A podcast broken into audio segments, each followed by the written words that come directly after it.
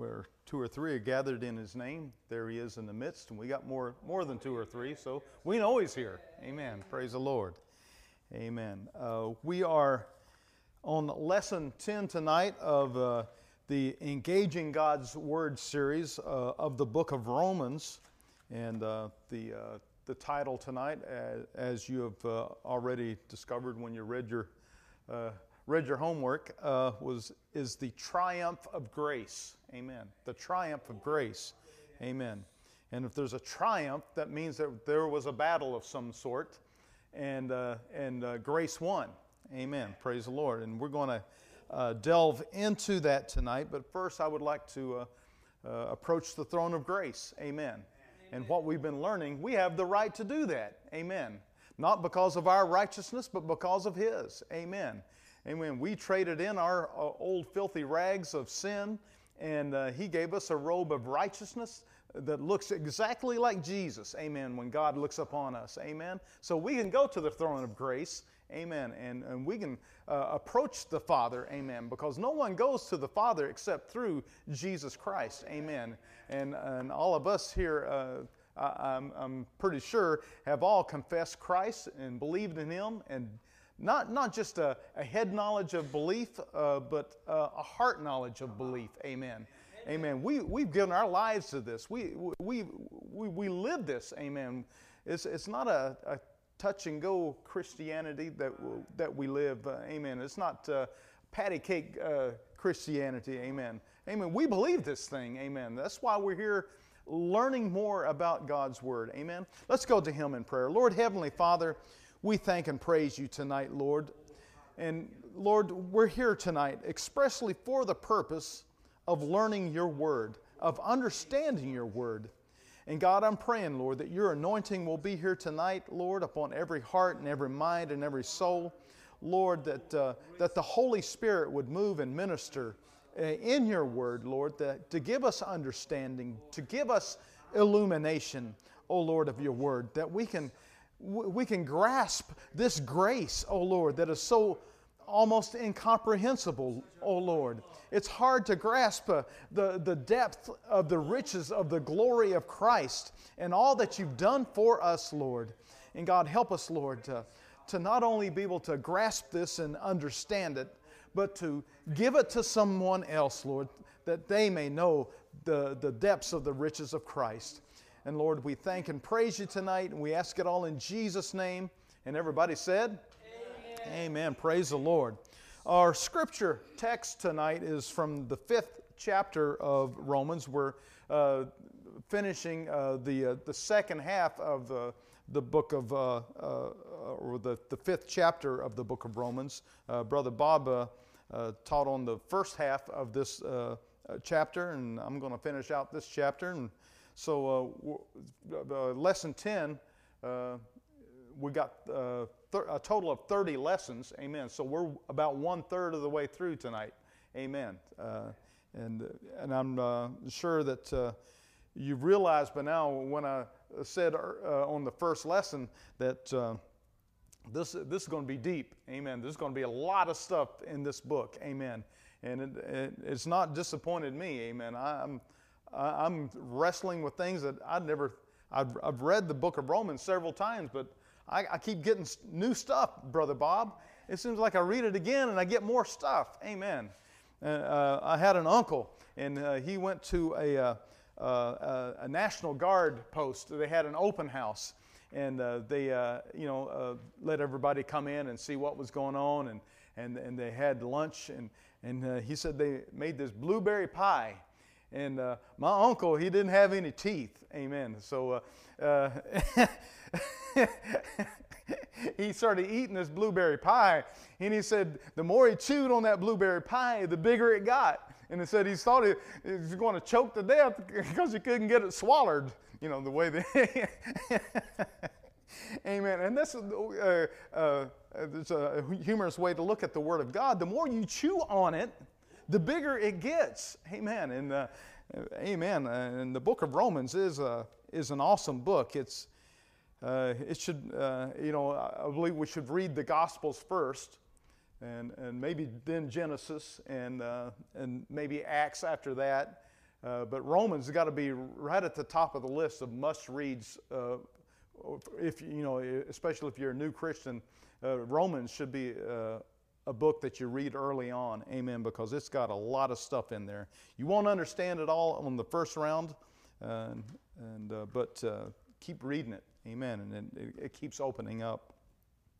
Uh, let's go, uh, uh, let's read the Word of God uh, to begin tonight's lesson. we're reading from chapter 5 and starting at verse 12. Amen. I'm not sure. Well, we're in the ESV. Okay, I'll read off the screen because sometimes if I read off my paper, it's the d- different version. Amen. Amen. Starting at verse 12, therefore, just as sin, you can read along with me, just as sin came into the world through one man, and death through sin, and so death spread to all men because all sinned. For sin indeed was in the world before the law was given, but sin is not counted where there is no law. Yet death reigned from Adam to Moses, even over those whose sinning was not like the transgression of Adam, who was a type of the one who was to come. But the free gift is not like the trespass. For if many died through one man's trespass, how much more have the grace of God and the free gift by the grace of that one man, Jesus Christ, abounded for many? And the free gift is not like the result of that one man's sin. For the judgment following one trespass brought condemnation, but the free gift following many trespasses brought justification. For if, because of one man's trespass, death reigned through that one man, much more will those who receive the abundance of grace and the free gift of righteousness reign in life through the one man, Jesus Christ. Therefore, as one trespass led to condemnation for all men, so one act of righteousness leads to justification and life for all men. For as by one man's disobedience the many were made sinners, so by the one man's obedience, the many will be made righteous. Now, the law came in to increase the trespass, but where sin increased, grace abounded all the more, so that as sin reigned in death, grace also might reign through righteousness, leading to eternal life through Jesus Christ our Lord. Amen. Praise the Lord. Now, I, I know uh, uh, on a precursory reading of that, uh, you might say, it seems like it's saying the same thing over and over and over again. Well, it's saying, it's uh, looking at the same thing from several different angles. It's like going, getting a 360 view. Amen. And it's a full explanation of, of the, the, the, death that was brought through Adam and the life that was brought uh, through uh, Jesus Christ. Amen. I want to uh, go into the questions. I don't have a video. I don't have any demonstration. I just we just got the plain Word of God and we got uh, we got our lesson and we're just going to get into it and uh, get on with it. Amen. Praise the Lord. Now uh, the first, uh, looks like the first three questions come from Romans 5, verses 12 to 14. Uh, it's talking about our heritage from Adam, uh, our, our, uh, our father Adam. Amen. Amen. I'm glad I got a new father. Amen. Amen. Praise the Lord. Because uh, Father Adam gave me nothing but heartache. heartache and heartburn. Amen. Verse, uh, I mean, uh, question one says, to get the background for Paul's reasoning in verse 12, read Genesis 3 1 through 6 carefully. And uh, I want to I want to just read that uh, for a, a, review or a refresher so that when we go into the questions here, uh, we'll have this in our mind. Uh, Genesis 3, verse 1 says, Now the serpent was more crafty than any of the wild animals the Lord God had made. He said to the woman, Did God really say you must not eat from any tree in the garden? The woman said to the serpent, We may eat fruit from the trees in the garden, but God did say, You must not eat fruit from the tree that is in the middle of the garden, and you must not touch it, or you will die. Verse 4 says, and this is the serpent, serpent talking, You will not certainly die. The serpent said to the woman, For God knows when you eat from it, your eyes will be opened, and you will be like God, knowing good and evil. When the woman saw that the fruit of the tree was good for food, and pleasing to the eye, and also desirable for g- gaining wisdom, she took some and ate it. She also gave some to her husband who was with her, and he ate it. Amen. Verse uh, uh, or part A of question one What question did the uh, serpent ask Eve? What, what was the question? Go, go ahead, brother. The question was, has God indeed said, you, you shall not eat of the tree in the middle of the garden, or the fruit of the tree in the garden? Right. That was the first question. Yeah. Yeah. So he, Did God actually, that's good the way it's worded here, it says, did God actually say that? Yeah. Well, he did. So He's- he's starting to lie to him right from the St- So what he, he's doing, he's trying to plant doubt.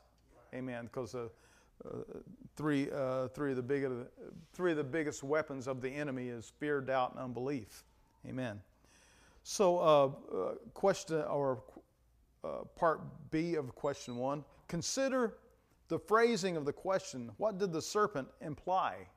Now he's he, he asked a question, but he's he's saying a whole lot more by asking the question the way that he did.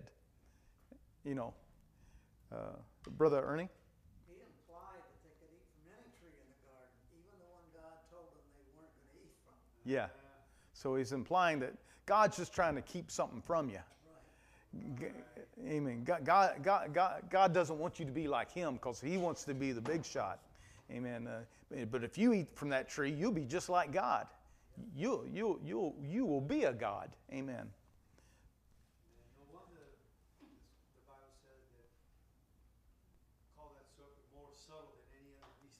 Yeah. and then uh, part C of question one What did the serpent suggest that contains the essence of uh, tempt- temptation to sin?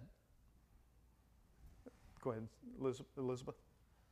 He told them that they would be like God, and he essentially downplayed God's warning so that it seemed less important or maybe even frivolous. Mm-hmm. Like maybe God was being selfish. Yeah. So uh, basically, he is saying that we can be like God through our own efforts. Amen. We don't. He's what he was saying. You don't need God. You just eat of that tree, and uh, you'll be just like Him. You don't. You don't even need Him. And we got uh, philosophies and New Age stuff that uh, kind of teach the same thing without the actual wording. But uh, you know, uh, you just need to be enlightened. You don't need all this religion stuff. You just meditate and uh, you know get your crystals out and all this stuff, and you know that's that's all you need. You know, you get in touch with the universe. You know, you don't need no God figure. You know, you can you can just you know uh, meditate your way uh, to enlightenment. You know, and you can you can ascend. You, you can be one of the ascended ones. Amen. There's all kinds of nonsense out there. Amen. We need God. We, amen. None of us uh, qualify uh, uh, to be God. Anybody watch that? Uh, uh, was that uh, uh, Jim Carrey movie where uh, he becomes God for a day? liar. Yeah, he becomes God for a day, and you know he, he thought, man, this is going to be easy, and it turned out uh, being being God was a bigger job than what he could handle. Amen. Uh, he had all this power, he could do all these things, but uh, it, it started uh, uh, overwhelming him. Uh, and, amen. And it just, you know, it's a I know it's a comedy and it's a, a Hollywood uh, thing, but it does uh, kind of show you the the immense uh, wisdom and ability of our God. Amen. To create a universe and to be able to run it. Amen. To, to be able to have tabs on everything going on, everything in your life, everything in my life, everything in every, everybody's life. Amen. Uh, I can't wrap my head around that. Amen. But, you know, uh, we don't have to wrap our head around everything about God. We just have to believe that He is and that He is a rewarder of them that diligently seek Him. Going on to question two even though sin was not counted before the law, sin had consequences. From Genesis 3:19 and verse 22, what were some of the most devastating consequences of Adam's sin? He'd have to work by the sweat of his brow from then on. He would not live forever. Right. And uh, he's going to return to dust. Amen. Amen. So death entered. Amen. Brother Bob? The uh, worst uh, consequence uh, of the, of the sin committed by Adam and Eve was they were alienated from God. Yeah. Uh, Yeah. That's separation. Yes. And, and, uh, this is where, um, the devastate, the, the, the most devastating thing that could happen is to be separated from God. But, uh, God being God and merciful as He is, uh, as soon as, uh, the transgression happened, hmm he immediately provided a, wa- a way right after. Amen. There wasn't any time wa, I don't think there was much time wasted. He made a covenant with the woman and the, the devil that, you know, he, his, he would bruise his heel, but when Christ would come, speaking of the Son of God, he would crush his head, so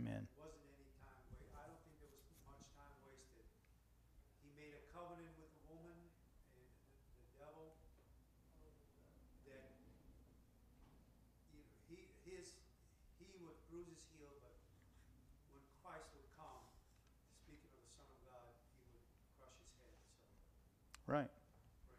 Amen. To, to bring us back to himself. Amen. And uh, one thing I wanted to point out here, uh, because it said sin was not counted before the law. Uh, verse 14 says, uh, uh, well, verse 13 says, to be sure, sin was in the world before the law was given, but sin is not charged against anyone's account where there is no law. So even though that there was no law and you know people weren't breaking the commandments of God, sin was still in the world. Now, how, how was that? It entered by, by one man, which is. uh, Right. So even though, even though it wasn't counted, it was still there and it still needed to be dealt with. Amen. It was still a problem, even though it wasn't being counted because there was no law. And then uh, uh, it says, Nevertheless, death reigned from the time of Adam to the time of Moses. So, th- so that period between Adam and Moses, death still reigned. Amen. And uh, I think that's important because remember, we're talking about a church, the Roman church were uh, uh, Gentiles and Jews. And the Jews were trying to hang on to the law and those things, and, and they thought the law was real important. Well, uh, you know, uh, sin still reigned before the law, but what happened after the law? After the law was given, people were still dying. Death was still there. Sin was still a problem. Law did not cure the, uh, the sin problem. Amen. It only magnified it, it only made it an open display. It, and the, design and the purpose of the law was to show us that we are sinful. Amen. Amen. Because before, you know, they weren't uh, they weren't breaking commandments because there weren't any commandments to break. Amen. Uh, so God gave the law so, hey, you are still sinful. You are a descendant of Adam. Amen. You carry that sin of Adam upon you. It needs to be dealt with. It needs to be eradicated. And thank God for Jesus Christ. Amen. Oh, hallelujah. Question three says, What do you think Paul means by the phrase death reigned in verse 14? Uh, yeah, yeah. De- to this day, yeah, he's death was, death was the, the, the main power player. Death won every time. And on a certain level, it still does as far as our flesh is concerned, uh, because, you know, that's, that's the one part of our salvation we haven't received yet is, is the uh, glorified, immortal body. Amen. But God has a plan. Amen. Uh, Sister Elizabeth? when I was thinking about that, I kind of took it to going off of what Leif said Mhm. was also that it was kind of like another statement showing that sin held power over man. hmm Because if sin hadn't held power over man, then death wouldn't reign. Right. So And the sad, sad part is that even though uh, we have access to eternal life now, there's a larger portion of this world that still has not discovered that they can be uh, free of death. Amen. That they can have eternal life. Amen. The Bible says we have eternal life right now. Amen. Th- Those of us who have believed. Amen. Just because our our, our shell, outward shell is going to pass away. Amen. Our inward man will live on and on with Christ. Amen. In a new body uh, uh, once he returns. Praise the Lord. So, uh, uh, what, what I had written is uh, death was in the power. Death was in power during the time between Adam and Moses, before the law was in effect. And so the law can't save. Amen. The law can't save us. It only points out our sin and helps us to realize that we need to be saved. The law was given that sin may be made manifest, Right. that sin may be exposed, yes, amen. Absolutely. Uh, the second section, uh, questions 4, 5, and 6, come from uh, Romans 5, verses 14 to 16. And this is our inheritance from Christ. Now, uh, the first section was uh, our heritage from Adam. Now, we're talking about our inheritance from Christ. Question 4 says, In what way was Adam a type of Jesus Christ, the one to come? And it says, uh, see also 1 Corinthians 15 20 to 22. And uh, let me uh, uh, read that uh, section of scripture there. 1 Corinthians 15, verse 20 says, But Christ has indeed been raised from the dead, the first fruits of those who have fallen asleep. For since death came through a man, the resurrection of the dead comes also through a man. For as in Adam all die, so in Christ all will be made alive. Amen. Praise the Lord. Now, uh, so going back to the question, in what way was Adam a type of Jesus Christ, the one to come? Anybody want to take a stab at that? Did you have your hand raised? oh, okay. Sister, Sister Elizabeth? So Adam brought death to all men, just like Jesus brings the resurrection after our death into eternal life with him in heaven. We still die, like you said, Mm-hmm. for our earthly, you know, shell dies, but then our soul is resurrected in heaven with a new body and everything like that. Adam brought death, so it's kind of like the other side of the coin Mm-hmm. to what Jesus does. Yeah. You know, uh, one. You know, uh, when you compare Adam and, and, and Jesus, they did have some things in common. Number one, they were both both born sinless. Well, Adam's actually created. Uh, there's, there's, there's the uh, it's uh, it's uh, the question is still out there whether or not he had a belly button, but. Uh, that might fall under the, the list of foolish and unlearned questions. But, uh, but they were both uh, uh, born without sin. They both had the capacity to live for God without sin. The difference is that Adam chose his own, his own way, Christ chose to live for God. Amen. So, uh, so that's the difference. Amen.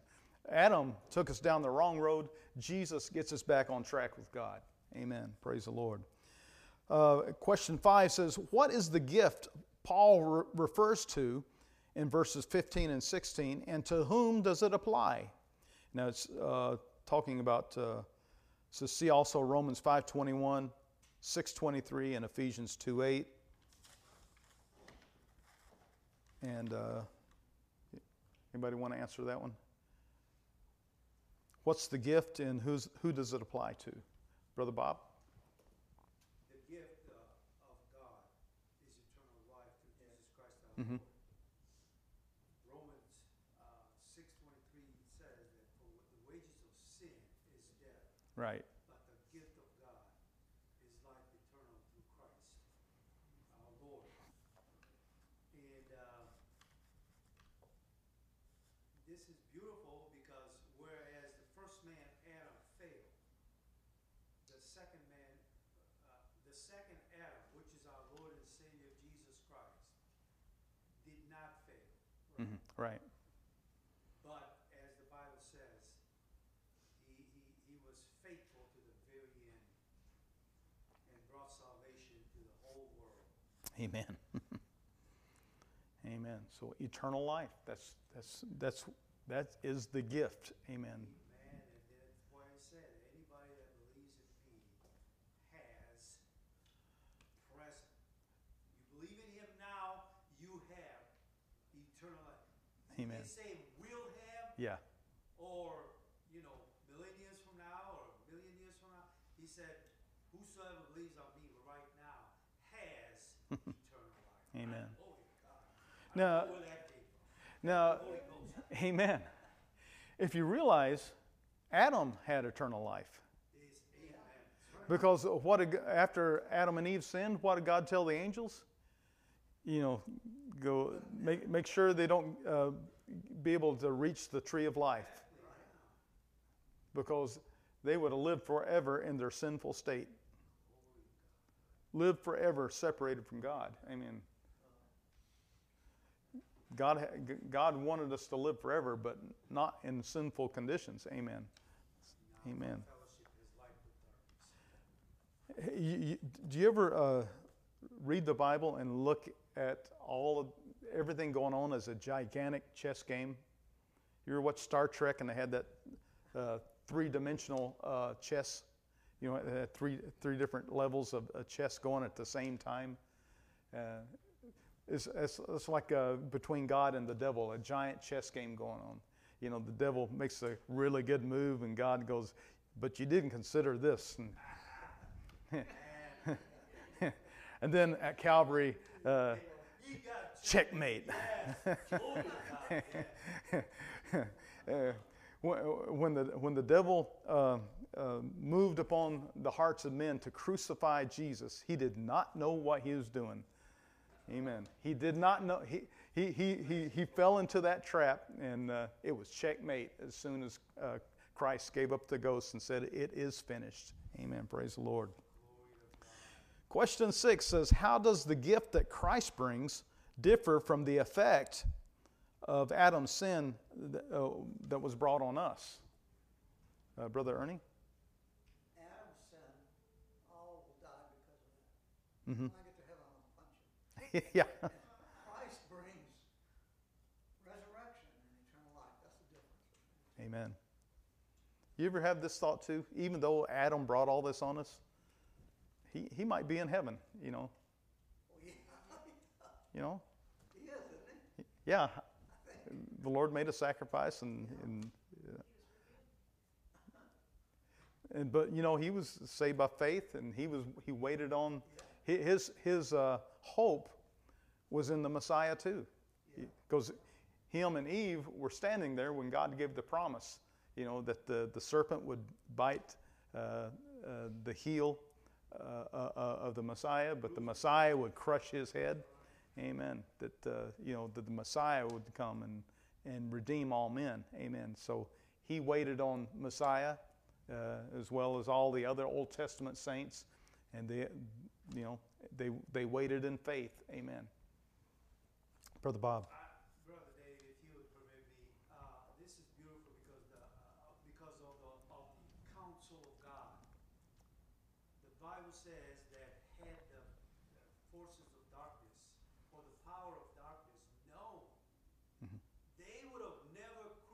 Right.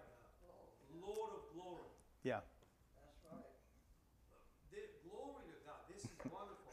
this is wonderful. And uh, just like you said earlier, when they thought we got him now, uh, heaven, uh, God and uh, all the heavenly hosts declared checkmate. Like yeah, amen.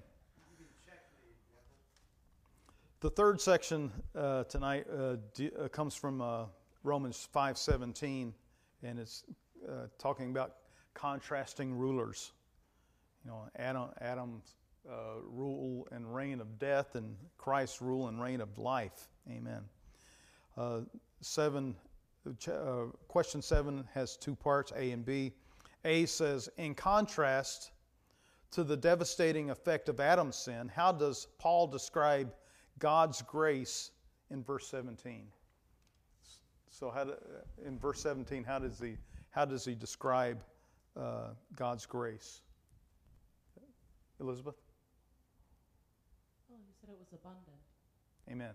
So it's never ending. There's there's never there's never an end to it, and that's something that if you, if you if you read through the entire book book of Romans, and you don't take away anything from it except for one thing, God's grace is abundant. Amen. Amen. Praise the Lord. Anybody got a- anything else? That pretty much says it all. You know, uh, one thing to realize: death was a power. Death is a uh, is a formidable power, but God's grace is even more powerful. Amen. Uh, and part B says, "What does that description add to your understanding of God's work on our behalf?" How, how did how does verse 17 help you to understand what God did, uh, you know, on our behalf?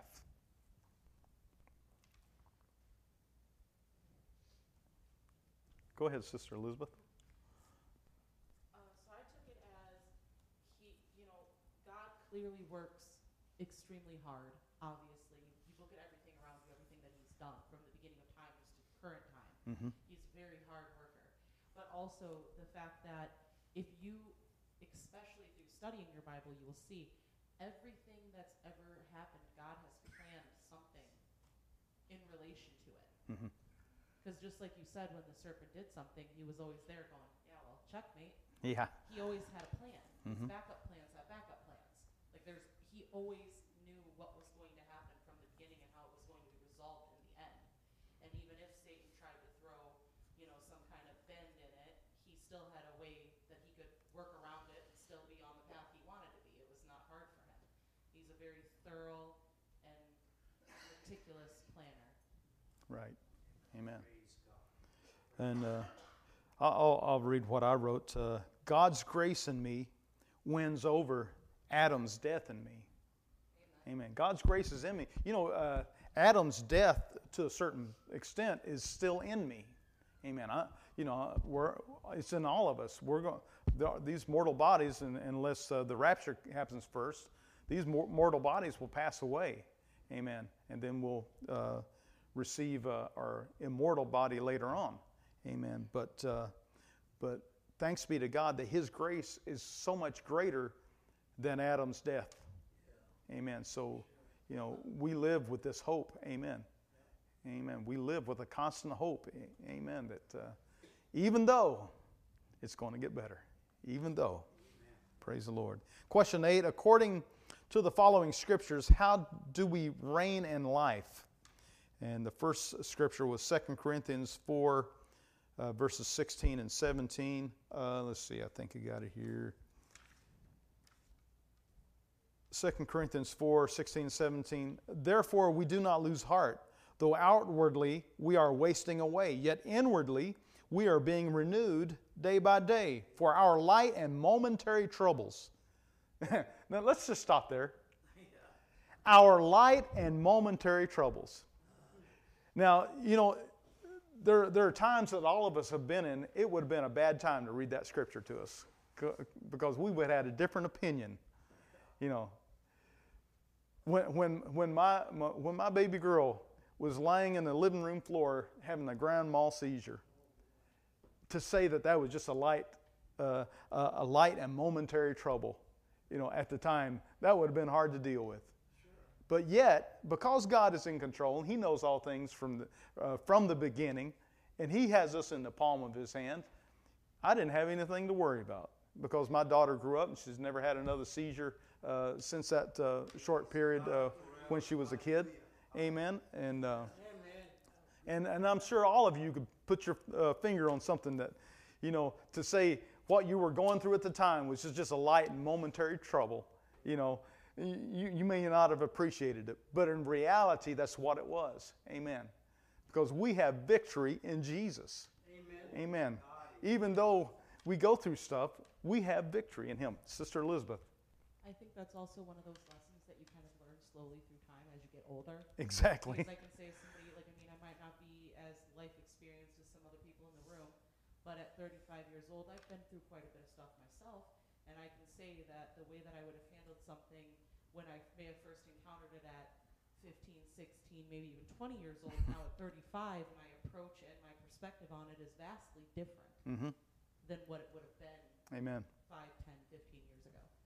So I think that the ability to be able to persevere through our hardships, not only, you know, um, you, you know, not only is something that, you know, comes with time, but like the, the wisdom that comes from that perseverance comes with time as well.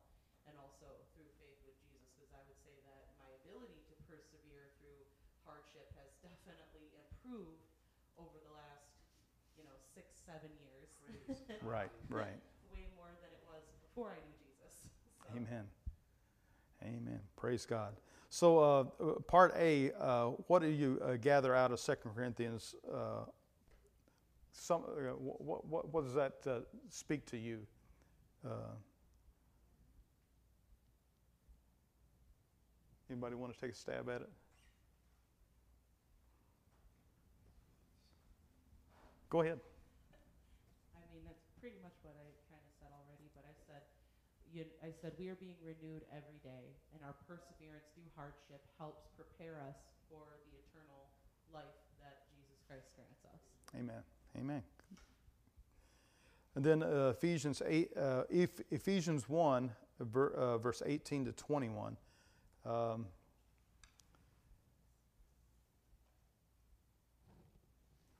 I'll, I'll read that too. Uh, I pray that the eyes of your heart may be enlightened, in order that you may know the hope to which He has called you, the riches of His glorious inheritance in His holy people and his incomparably great power for us who believe. That power is the same as the mighty strength he exerted when he raised Christ from the dead and seated him at his right hand in the heavenly realms, far above all rule and authority, power and dominion, and every name that is invoked, not only in the present age, but also in the one to come. So, what, what does that uh, uh, say to you? Brother Bob, you want to give it a stab? Well, the, uh, the, uh,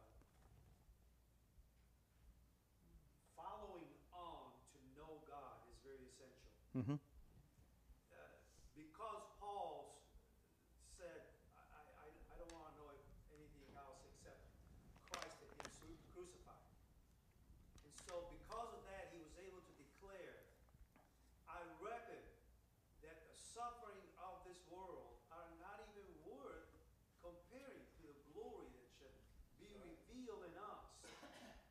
And we Amen. all know that uh, our trials and tribulation works out for our good. It builds patience, it builds character, and it, it, it, it, it makes us aware of our total dependency on God.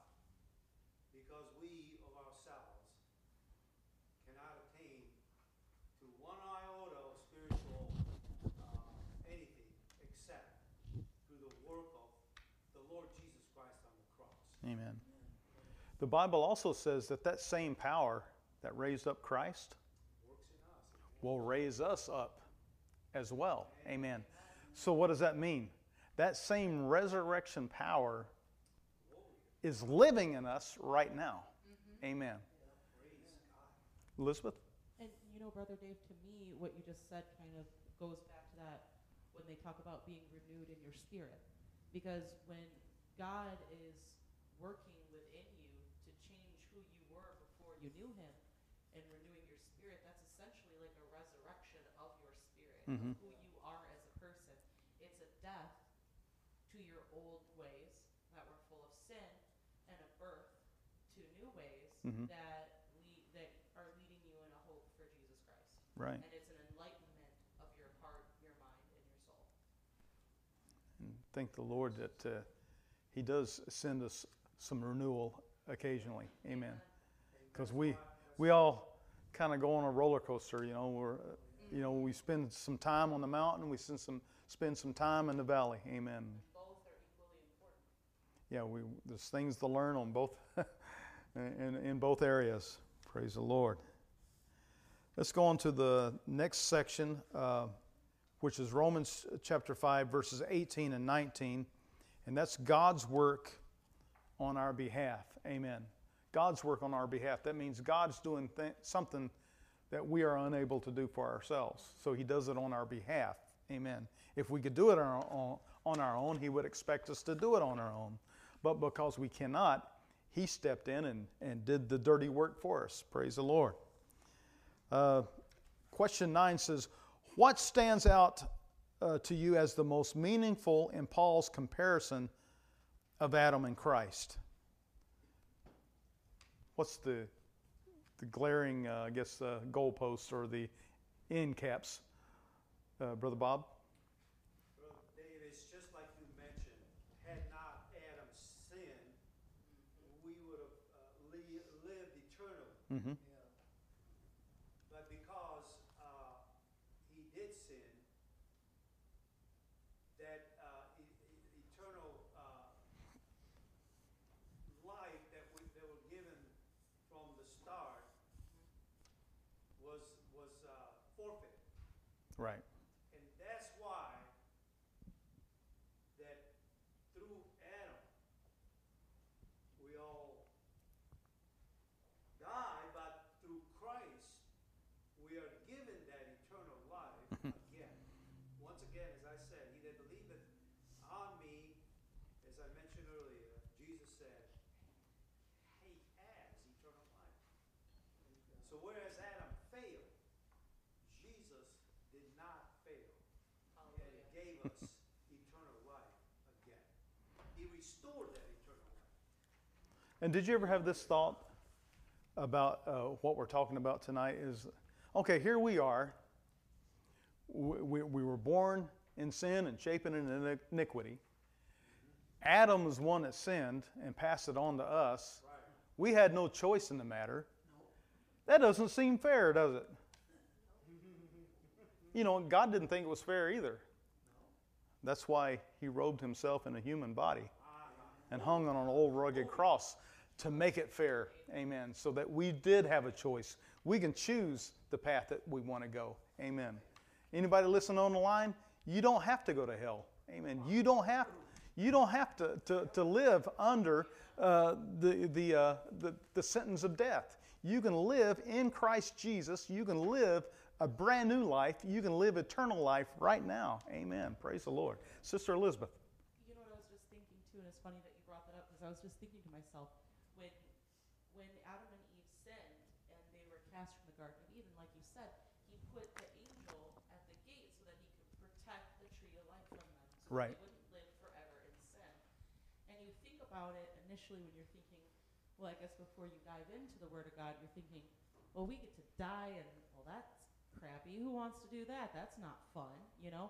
But could you think about how terrible it would be to live forever in all of your sin and your mistakes and your filth Hmm. and to never be cleansed from that, to never be able to get away with it or get away from it, I mean rather, you would be you would drive yourself mad. Amen. Yeah. And, and many people do go mad. You know, and I don't think a lot of people would probably think to say thank you God for kicking them out of heaven before they could get to that, you know, tree of eternal life, but I for one could say I'm thankful. Amen. Amen.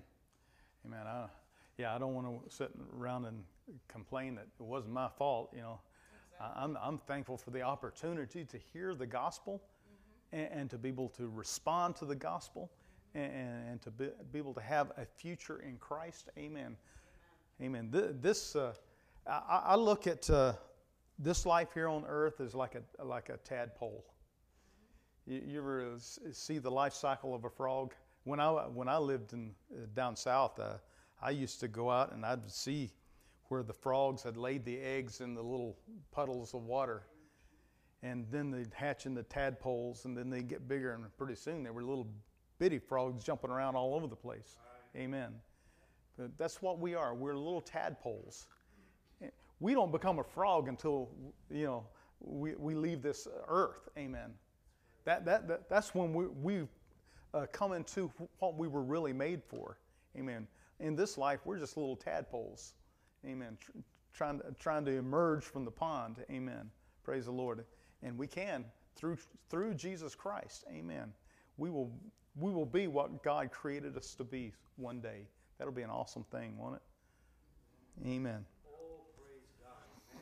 Question 10 says, For further study, what do the following passages tell us about Jesus Christ? Uh, part A says, uh, is dealing with Mark 14, verses 32 to 36. Uh, someone want to uh, say what uh, it says about Jesus Christ in that uh, portion of Scripture, Sister Elizabeth? Um, so when I was reading it, what I got from it was that while Jesus was obviously sad, he was overwhelmed, and he was honestly probably scared too. Mhm. Honestly, he's a human.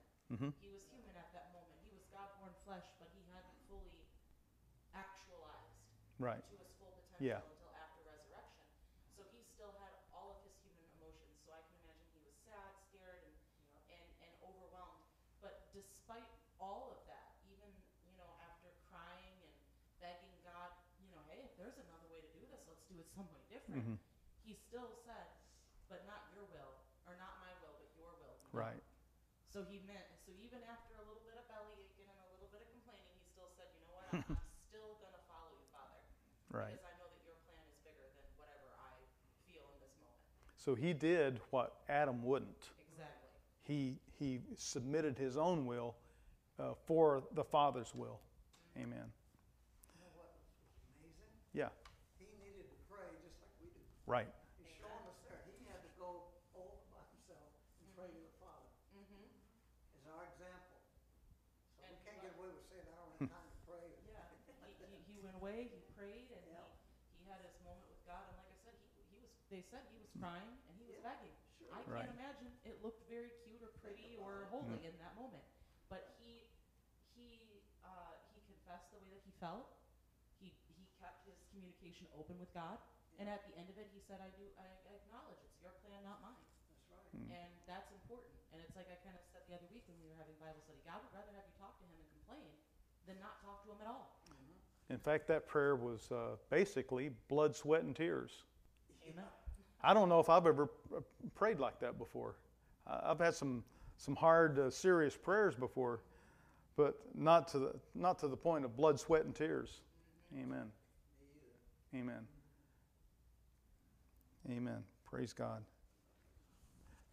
Thankful that uh, thankful that He did what He did, though. He had to pray that way, Brother Dave. Otherwise, uh, by that point, I believe that he had emptied himself of, I don't know how this, you know, only, only God can make you understand that he emptied himself from his divinity, and now he's like hundred percent man. Yeah. Even though yet he is hundred percent God. Right. Right. And because uh, of that prayer, that very intensive prayer, Hmm. he, wa he, he prayed and prevailed. And, and, and, and he said, now, this is not going to uh, be any good unless I drink that cup. Right. And he committed himself to God, and that's when the angel came and ministered to him. Mhm. God. Amen. Because he won the victory right then and there in the garden through that prayer. Right. Part B, John chapter 5, verses 16 to 23. Brother Ernie, you want to tell us what you got for uh, part B? Part B, Yeah. his Father gave all judgment to the Son. Amen. Jesus has given all, all judgment for us.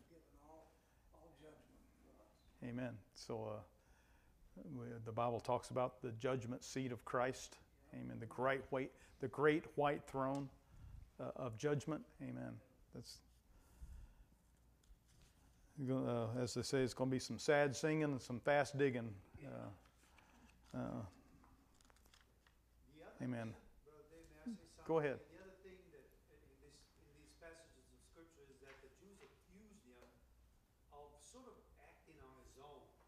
Uh-huh. And Jesus had to remind them, Yeah. I don't do anything on my own. Right. What the Father gives me, that I do. Because the Father and I, you know, where the Father works, I work. Hitherto he said, yes, amen. For as the Father raises the dead and gives life to them, even so the Son of Man gives life to whom he will. Mhm. Amen. This is what Christ came to do, to give us life. Praise God. Amen. That's a, that's an awesome Dead thought. Trespasses and sin. Oh, my brother Dave. Go ahead. And one more thing to add on to uh, what Brother Bob said, because I actually had what he just said written down, but also I put, um, it's worth mentioning that it also says to honor Jesus honors God. Mhm. So you cannot honor God if you do not honor Jesus, Yeah. because that doesn't please God. Yeah. He would, he would Because the devil devil believes in uh, in God, you know, Exactly. And trembles. Jesus would reaffirm that later by saying, He that honors me honors the Father. hmm Part C, Hebrews uh, chapter 4, verses 15 and 16, and chapter 5, verses 7 and 8. Uh, someone want to touch on what that uh, s- says to you? Go ahead, Elizabeth. Jesus had been tempted, but he didn't sin. Uh, Jesus spent time in honest prayer with God, and Jesus was also obedient to God. Yeah. The three things that jumped out to me uh, he had reverent submission, he had learned obedience, and he suffered. Amen. You know, that's something that we need to do. Uh, we go through these things ourselves. We, need to submit in reverence to our Heavenly Father. We need to learn obedience. And a lot of this is accomplished through suffering. You know, some, people say, why is there suffering in the world? It's necessary. We, nobody likes to hear that. Nobody wants to hear that some of the stuff we go through is necessary for us to realize uh, some spiritual uh, things about God. You know, I- I, can't tell you how many people I've heard that went through uh, some tough circumstances that said that I learned so much about God during that time, or uh, I became closer to God during that time. And they're talking about suffering, and uh, suffering is not fun. Nobody likes to suffer. Uh, flesh hates suffering. Amen. We have we have these things called neurons and nerve cells and, and, nerves traveling through our body that carries pain, and, and we don't like that, and we don't like uh, uh, difficult situations we're put into. Sometimes we don't like because there's many different forms of suffering. Amen. There's mental suffering, there's spiritual suffering, there's physical suffering, all kinds of different things that can just stress us to the breaking point. Amen. But it all, but we learn stuff through that. We, we are taught many things about the Lord through suffering. Amen. Thank God, it says Jesus is our high priest and sympathizes with our weaknesses. Thank Right. God he does.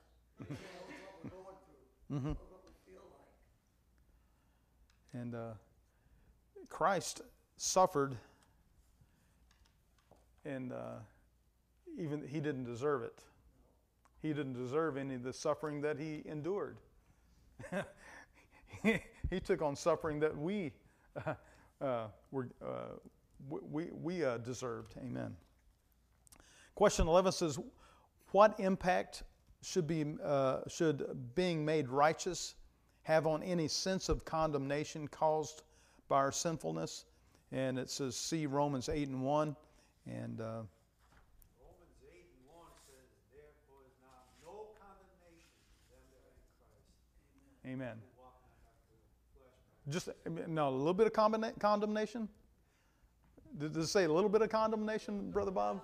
No, no condemnation. Amen.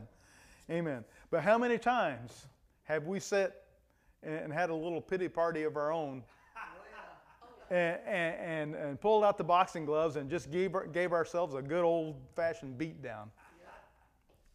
Even though Romans 8 and 1 says, therefore, there is now no condemnation. I bet there's somebody online that does that all the time. You know, I, I, I know there is because I, I, I've done it myself. I just, I just beat myself to shreds over, over past things I, I, there's no way I could change it now. Amen. Sister Elizabeth, go ahead. Uh, you know, and, and that comes back to that. That's it's the sinful nature. It's part of the flesh. It's part of what we struggle with every day. Mm-hmm. Because just as you know, Jesus tells us that we are forgiven and that we are His children, and that you know there is good in us, and that He sees it, and that He loves it, and you know the devil's sitting there going, "Nah, He don't like it that much." he, you, you really annoy him. You know, last week when you were kind of walking around with that chip on your shoulder, he was sitting there scuffing, and then we start beating ourselves up. Right. It's funny how the memory works. I can forget something important like going by the post office and picking up a book of stamps, but I can remember those mistakes of 40, 50 years ago. You know, how, how, how is that? You know, why can't I forget those other things and, and remember that book of stamps, you know? Brother Bob? yeah. Well, Dave, it would do us good to remember the words of Jesus. Because when he was speaking to the, to the Pharisees and told them that you are of your father the devil, Mm. he made them aware of the fact and said, when he speaks, when the devil speaks, Jesus said, he speaks a lie. Yeah. He is incapable of telling truth to tell any kind of truth. Because he was like that from the beginning. He's a liar. And this is hmm. where we could do good to remember that when we feel condemnation, it is the work of the enemy to draw us away from Christ. Amen. That's, that's right. The sermon pastor did a couple weeks ago where he said, you know, you start beating yourself down, you start thinking negatively about yourself, you need to ask yourself, who told you that? right. Because it wasn't Jesus. Yeah. That's not what he told you. He told Amen. you you were wonderfully made, fearfully and wonderfully made. He didn't tell you that you were a mistake. He didn't tell you that you keep messing up. That's not what he called you. Amen. Last section, Romans chapter 5, verses 20 and 21. Grace greater than sin. Question 12, again, Paul points to the law's purpose. What was the law's purpose? Remember Romans 4.15, 5.13, and also Romans 7, 7. Uh, brother, uh, I'm sorry. You know, Brother Bob laid this out so beautiful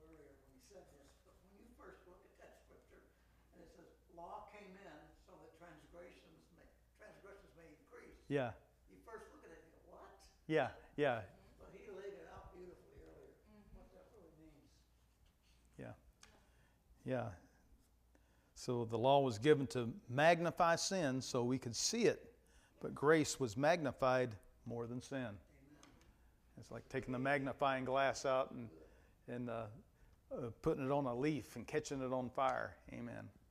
Amen. It's just the, the magnifying gl- glass for uh, grace is bigger than the one for sin. Amen.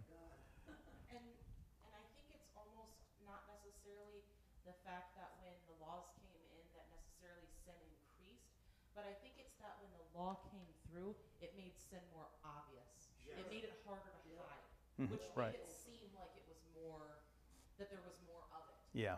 But sin is sin, and it's always been the same, and it will continue to be the same until Jesus eradicates it permanently. Right. So it's not necessarily a matter of it, you know, being increased. It's that it's out in the light. Right. It's it, again being the salt and the light. And the law before Jesus was essentially the salt and the light. It was supposed to call those things out for what they were, so that way you knew, hey, when you do this stuff, God sees that and it doesn't please Him. Amen. Question 13 How would you restate verse 20 in your own words?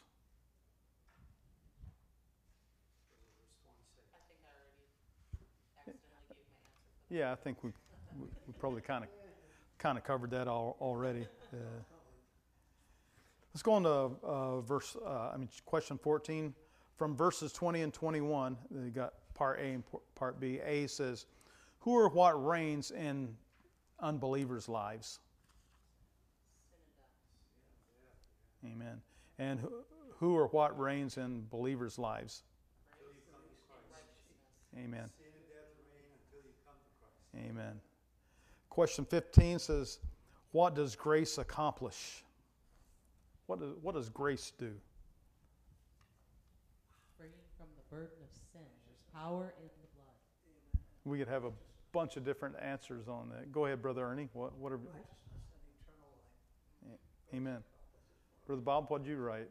My favorite scripture. For what the law could not do, that hmm. was weak through the flesh, God, hmm. sending his Son in hmm. the likeness of flesh, condemned sin in the flesh, Right. that we may be made the righteousness of God. Amen. Praise God. Last question. Besides Romans 1:16. What does this grace mean for you now and forever? So, what does it mean for you now, and what does it mean for you forever? Elizabeth, go ahead. For me, uh, so long as I continue to follow the path that I'm leading down and commit myself to wholeheartedly following Jesus with as much of myself as I can every single day, that I can't be separated from God. God sees me, God loves me, and even when I mess up, you know, He's like, hey, it's okay, get up, brush yourself off, let's try this again. I'm not separated from Him just because I fall. It, tomorrow is a new day, and it's a day to try again. Right? Amen. You know, there's people that fall away from God and they have one excuse or another. Uh, but the bottom line is what you said there's nothing that can separate you from the love of God except for one thing that's you. You can separate you from the love of God, but nothing else can. Amen. Praise the Lord. Go ahead, Brother Bob. the uh, ultimate uh, goal of grace. The scripture says, "The grace of God has appeared unto all men, not just some, not the so and so or so and so, to all men." Mm-hmm. And the Bible says, teaching us, the grace of God teaches us that we should deny ungodliness and worldly lusts, and that we should live soberly and righteously in this world. Amen. Praise this God. is the Word of God. This is not Robert 1 and 1, chapter 1, verse 1. No, this is the Word of God. And that's the grace of God to me. It's teaching me that I should, that And to close out tonight's uh, uh, lesson, I want to read the, the last part of the book there. Says, Apply what you've learned. Human words are inadequate to describe the bounty of God's grace given without any semblance of merit on our part. Most of us, at one time or another, have struggled with how God could possibly forgive some specific sin or our sinfulness in general. The powerful conclusion of this passage is that no matter, I underlined this, no matter how great our sin may be, God's grace is greater still. Ponder that thought this week and write out for your eyes and God's only. You ever done that? Write out some things, uh, your own sins, and then burn them or, or bury them or put them, you know, it's like throwing them into the sea of forgetfulness. God has a sea of forgetfulness that He can forget our sin. Amen. Amen. Praise God. Praise the Lord. Amen. Let's pray tonight. Lord Heavenly Father, God, your grace is so big. We cannot wrap our heads around it, Lord. We can't understand how holy God, a holy creator God, would care so much about tiny ants like us on this little planet, Lord. But God, we don't have to understand it, but we do believe it, Lord, and we thank you for it. We thank you, Lord, that even though through Adam's transgression, Lord, we were, our, our fate was sealed, but we thank you, Lord, oh, for Jesus Christ that hung on the cross that we could be free from sin and death. Oh, hallelujah. We thank you, Lord. We thank you for this, oh God. And we pray, Lord, that uh, the people online, if there's someone struggling, uh, Lord, we pray that you would minister to them and bless them, Lord, and help them help them to believe that they can have new life, even though they may be living uh, in some bad circumstances. And, and it may look like uh, there is no way out, but I can attest to that even if you feel like there's no way out, that God has a way out. Amen. Amen. God has a, has a way out. Amen. Believe on the Lord Jesus Christ and believe Him and trust Him. And commit your life and your heart unto Him. Amen. And He will deliver you and He will, he, he will pull you out of some very dire situations. Amen. You may have to live with some consequences, but you don't have to live in, in the fear of sin and death. Amen. You can be free.